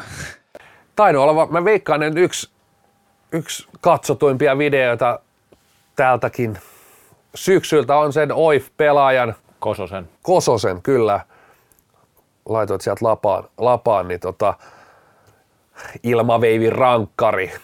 Veikkaan, että on yksi katsotuimpia videoita. Ja kyllä ne aika usein, no kuitenkin tämän lain aika sen ominaispiirre, että Lätkässähän tehtiin vasta tänä syksynä ensimmäinen ilmaveivin maali ja siellä tämä venäläispelaaja, tämänkään nimeä en muista, mitä se Reksa tuntuu ilmaveivin isänä, isänä, että 20 vuotta myöhemmin NHL tehdään ensimmäisen kerran sun keksimä, sun keksimä maali. No tota, mä en nyt lähtisi sieltä NHL tuomaan tää. Kai siellä on joku on joskus kiekon nostanut ja heittänyt se byyriin. Mutta... Näin se uutisoitiin, että ensimmäinen ilmaveivin maali NHL. Aa, Kyllä. okei, okay, just joo. Eikö liiton uutisissakin vilisi NHL nykyään, niin kyllä meidänkin kannattaa ottaa tähän keskusteluun. Aivan totta, me, koska salibändi menee kohti NHL kirkkaita valoja. No mutta mi, mi, mikä tässä on nyt sitten niitä isoja juttuja, eli näkyvyyttä tulee, koska nämä on aina semmoisia videoita, mitä katsotaan. Ja sitten tässä on niin valmistajille uudenlaisia lapa, tämmöisiä virveli, semmoisia kouk- kunnon koukkuja, mihin tarvitsee Onko cat, cat-lavan palo? Ei, Siinähän oli ne kynnetkin tehty. Joo, ja tarvii kalastusluvan, kun pelaa silleen. Kyllä, ja tota, niin, siis joo, se, siis sehän lähti Kätlavalla. Siis hieno ma- mainostoimiston mies oli tehnyt siihen lapaan niin kuin kynsimäisen siihen kuvaan. Grafiikkaan tehnyt, että se näyttää niin kuin kynneltä. Niin sitten sitä alettiin testaamaan, että onko se kynsi. Ja sitten tehtiin ja sanotaan nyt, kerrotaan nyt tässä näin, että ehkä Janne Lyysi 6 näytti, että kato miten tämä voisi nousta tämä pallo ilmaan tässä, kun hän valmistautui MM-kisoihin. Niin hän vaan totesi, että ei vanha koira uusia temppuja opi. No, tai soppi. Ne on nyt vuosia valunut ne sun teostonmaksut sitten Janne, Janne tilille, että tuolla NHL, kun kaveri painoi Hilmaveivin maali, niin Jannella aina kilahtaa, kilahtaa teostonmaksu. Että sä oot nyt tuolle näppejä. Mietin, missä voisit olla. Nyt oot täällä nauhoittamassa me kallokäästiä, että voisit olla paljon kirkkaammissakin valoissa. Kyllä, se on totta. Mutta ei kyllä se, siis totta kai Janne, Janne on saanut ihan kredittinsä siinä, että tehnyt oman, omat juttunsa ja uransa ja näyttävät temput, mutta monesti se menee joku jotain keksi, joku toinen vie poti. Tälle pikkasen kärjistä. Miten sä näet, että oli kuitenkin se ilmaveivin aikakausi 2000-luvun alkupuoli, joka joukkueesta löytyi se yksi, yksi virvelikaveri, että ottakaa se virveli kiinni. Et silloin, silloin, silloin Lasso, silloin Lasso ja totta kai tuli nimiä, jotka itsellä tulee miettiä vaikka joku Jani Helenius tuli, oli, oli ilmaveivimies, Markus Huhtimo, Peter Runnestik varmaan yksi tunnetuimpia. Mm, Nämä tuli mulle nyt nopeasti mieleen, pahoittelin, jos joku kalastaja jäi nyt muistamatta, mutta näetkö mikä on jonkun syyn, että miksi, mihin on virvelimiehet hävinnyt? Onko peli muuttunut jotenkin, että et enää ei niinku virveli, virvelillä ehdi tai pysty, tai vai onko sulla jotain heittää tuohon? En mä tiedä, kyse lähtee aina monesti kaikki kehitykset tuolta niinku nuorista. Että siellä oikeasti siellä niinku kiellettiin sitä, että joo, siellä alkaa puolen kentän jälkeen ottaa pallon lapaa ja vispaamaan, mutta ei se nyt ihan niin mene, mutta kyllä mä näet sieltä. Ja sitten se tuli jotenkin niinku nolo pelaaja, joka sitä teki, oli vähän niin kuin pelle. Mm. Joo, että nythän on kunnianpalautus menossa. Mm. Kyllä. Ja näitä viime vuosilta ei ole, ei ole näkynyt, eikä nyt ihan huippupeleissä tosiaan Tuukkaa ei välttämättä kyllä ehikään, se on ihan, ihan, ihan totta, mutta, mutta mehän toivotaan. Ei, kun kyllä, mä, kyllä mä sanoisin, että kyllä se, kyllä se ehtii, koska tota, niin, ei se vaadi paljon, kun se hyvin treenaa, että tilaa ja aikaa. Että et toisaalta jopa niin kuin suunnanmuutos pelissä varsinkin, niin kun sä vaihdat suuntaan, niin siinä, se, siinä se voit sen duuna. Ruotsissa oli tämä Daniel Jonsson, joka teki ainakin vielä pari vuotta sitten aika paljon maaleja. Kyllä. Esimerkiksi vapareista ihan sillä niin kuin, kun se on siinä paikallaan, sitten sit lähti joku vähän koskipalloa ja heitti pallon maali. Niin... Ja tietysti viime kaudellakin tulee mieleen karhuista Juha Miilun palo. Pitkän linjan virvelimies myöskin. Koska siinäkin on ihan oma juttu, miten sitä puolustaa sitä maalin takaakin muuta. Että, et, tota, niin ei siinä kannata lähteä sitä mailaa huitoa, että siinä on ihan omat kikat, mitä mä nyt tässä paljasta, mitä saa pois. Koska jos vielä tonne jonnekin. Niin, ja kun sä oot jo yhden, sä oot jo virvelin menettänyt, älä tota kerro, että no, taas joku tekee rahat, rahat sun keksinnöllä. No. Kyllä. Hei. Ikämiesten 60 sitten katsellaan, kun lassoitetaan. Juuri näin. Ei niitä muuten sielläkään paljon näin. Hei, viikon posia neka. Ja itse asiassa tää oli niin, niin ihana viikko, ihana salipäiniviikko. viikko MM-kisaliput tupsahti myy kauppoihin ja, ja EFT oli varsin onnistunut ja niin paljon kaikkea kivaa. Ja itse asiassa mä menin vähän sen ekankin ottaa tuossa, kun mä menin haukkui MM-julistetta, niin otetaan tällä viikolla pelkkää posia. Kyllä. Mikä sun viikon posi on? Tähän liittyy tuohon viime jaksoon, kun oltiin Jussi Ojala oli vieraana ja hän sitten nosti esille, että, että liiton toimistolla on harmistuttu twiitistä, jossa jossa sitten tota niin, arvostelin sitä, että tämmöinen konsulttijargoni on lisääntynyt, en muista monta. 300 prosenttia. No, oliko niinkään paljon? No aika paljon kumminkin. Viimeisen vuoden aikana, kun on tullut näitä työryhmiä ja muita osallisia näihin. Ja siitä sitten tuli vaan mieleen, että se on ihan positiivista, että käyttävät se työajan siihen mut viittien lukemiseen, eikä esimerkiksi niin kuin johonkin oikeaan tekemiseen. Niin enemmän hyötyy siitä viitin lukemisesta. Todennäköisesti on sieltä sultakin tulee hyvin fiksuit viittejä. Hei, kuinka sattukaa, että mun viikon posi liittyy myös viime jaksoon. Ja täytyy sanoa, että luulen, että pääkallon toimistolla niin kuin, siellä on heitetty jokainen serla, serlan vessapaperi pois. Kyllä niin paljon tuli takapuolen nuolentaa Twitterissä. Sieltä on herännyt ihan jokainen vanha säbäjermu nimiä mainitsematta, mutta siellä on jokainen, joka on joskus pääkalloa vähän ollut kosketuksissa ja nyt päästi oikein muistelemaan pääkallon vanhoja aikoja, kuinka ihanaa se on ollut ja on kehuttu jaksoa ja ihan siis karmeeta perseen nuolentaa ollut, ollut siellä Twitterissä, että et, et, ei, ei, kyllä meidän pitää niin kohta muuttaa formaatio, josta tällaiseksi menee. Joo, ja en ole LinkedInissä käynyt näin paljon ikinä tämän viikon aikana, kun se tulee koko ajan ilmoituksia, kun ilmeisesti sinnekin oli jotenkin täkätty tämä. Joo, sulla CVkin alkaa siellä niin kuin nousee jossain LinkedIn rankingissa tätä menoa. kohta me menetetään toi Siltanenkin johonkin isoille medioille. Joo, tämä oli sun posi. Meidän molempia posit oli taas vähän kyseenalaisia, että jos tällä viikolla ei negaa ollut, niin en tiedä sitten, että miten näitä meidän poseja pitäisi ylipäänsä lukea, mutta Totta kai se on saitille hyvä, että et on kiinnostusta. En, On, mä, on. en mä siihen lähde, siihen Hei. lähde. Sitten olisi vielä viikon ottelu. Oma nostoni on, tällä viikolla katsonko oikein, että pelattiin kuitenkin vaan kahdeksan ottelua. Itse asiassa noihan menee maanantaille vai tiistaille. Itse asiassa ottelut on itse asiassa aika vähän, onko siitä kuusi ottelua? Kyllä. Mutta näistä nostin SPV-velhot. No lopputuloshan tulee olemaan varmaan lähellä 15 kahta, mutta ottelu pelataan Ähtärin liikuntahallissa, eli Ähtäristäkin tulee salibändin liikapaikkakunta. Nyt ei enää kukaan puhu Ähtärin pandoista, vaan siellä puhutaan Jukka-Pekka Peltoarvosta ja, ja Sami Koskesta ja tietysti Kopostommista. Joo, ja pitää nostaa tuohon se, että velhoilla nyt sitten Mikko Tiihonen, joka Pasi Purhosta paikkaa on ensimmäistä kertaa tuossa coachaamassa. Helppo paikka. Siinä, joo, kyllä, ehdottomasti. No itsehän nyt vedän tämän, tämänkin vähän, vähän pieleen, mutta pakko nostaa. Tämä asia ei varmaan kellekään tullut vielä selville, mutta itselle e- viikon ottelu on kyllä Suomi Liechtenstein jalkapalloottelu.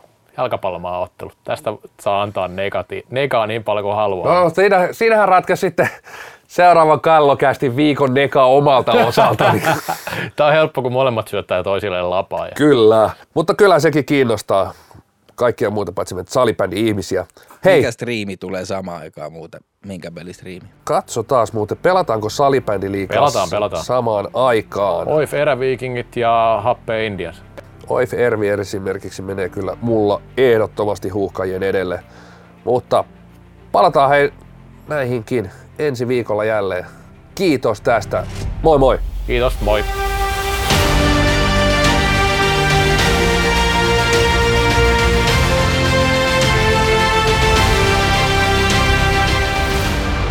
Kallokääst. Karvosen verran parempi.